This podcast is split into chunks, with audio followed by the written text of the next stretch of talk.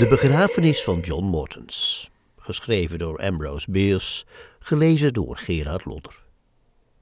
John Mortens was dood. Zijn rol in de tragedie van de mens was uitgespeeld. En hij had het toneel verlaten.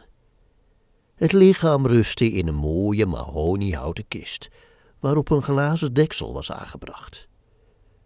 De begrafenis was zo tot in de puntjes verzorgd dat de overledene er ongetwijfeld zijn goedkeuring aan zou hebben gehecht. Het gelaat zag er niet onaangenaam uit.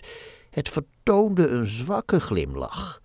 En omdat de dood pijnloos was geweest, traden nauwelijks vervormingen op, zodat de begrafenisondernemers slechts enige lichte herstelwerkzaamheden had hoeven te verrichten.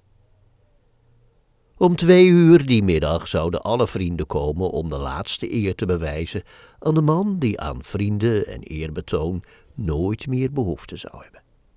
De nog in leven zijnde familieleden bogen zich beurtelings om de paar minuten over de kist en stortten tranen boven het vreedzame gezicht achter glas.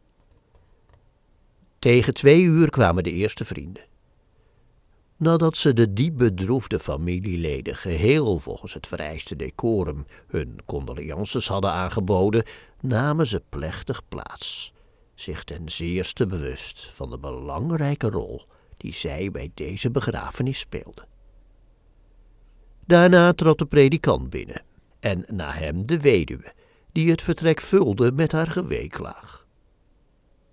Ze begaf zich naar de kist en hield haar gezicht even tegen het koude glas aangedrukt, waarna men haar op tactvolle wijze haar plaats wees, vlak bij haar dochter. Op droeve en zachte toon begon de man Gods aan zijn lofzang op de dood, en zijn sombere stem stimuleerde en ondersteunde het snikken. Terwijl hij sprak werd de droefgeestige dag nog somberder. Buiten hing een laaghangend wolkengordijn over de hemel en viel duidelijk hoorbaar de regen. Het was alsof heel de natuur weende om John Mortens. Nadat de predikant zijn lofrede had besloten met gebed, werd er gezongen. Vervolgens namen de slippendragers hun plaats naast de barin. Nog voor de laatste tonen van het gezang waren wij gestorven, vloog de weduwe naar de kist toe, wierp zich erop en barstte in hysterisch snikken uit. Met zachte hand haalde men haar bij de kist vandaan en wist men haar enigszins te kalmeren.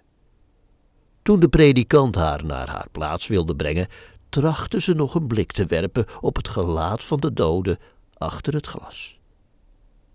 Ze hief haar armen ten hemel, slaakte een kreet en viel bewusteloos neer.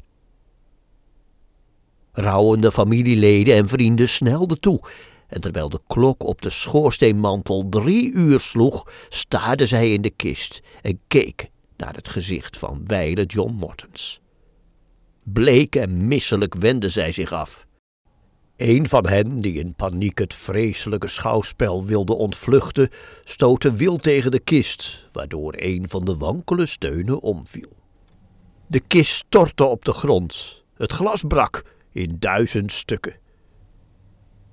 Uit de kist kroop John Mortensens kat, die een bedaarde sprong naar de grond nam. Daar kalmpjes met een voorpoot zijn rode snuit waste en toen op waardige wijze het vertrek verliet.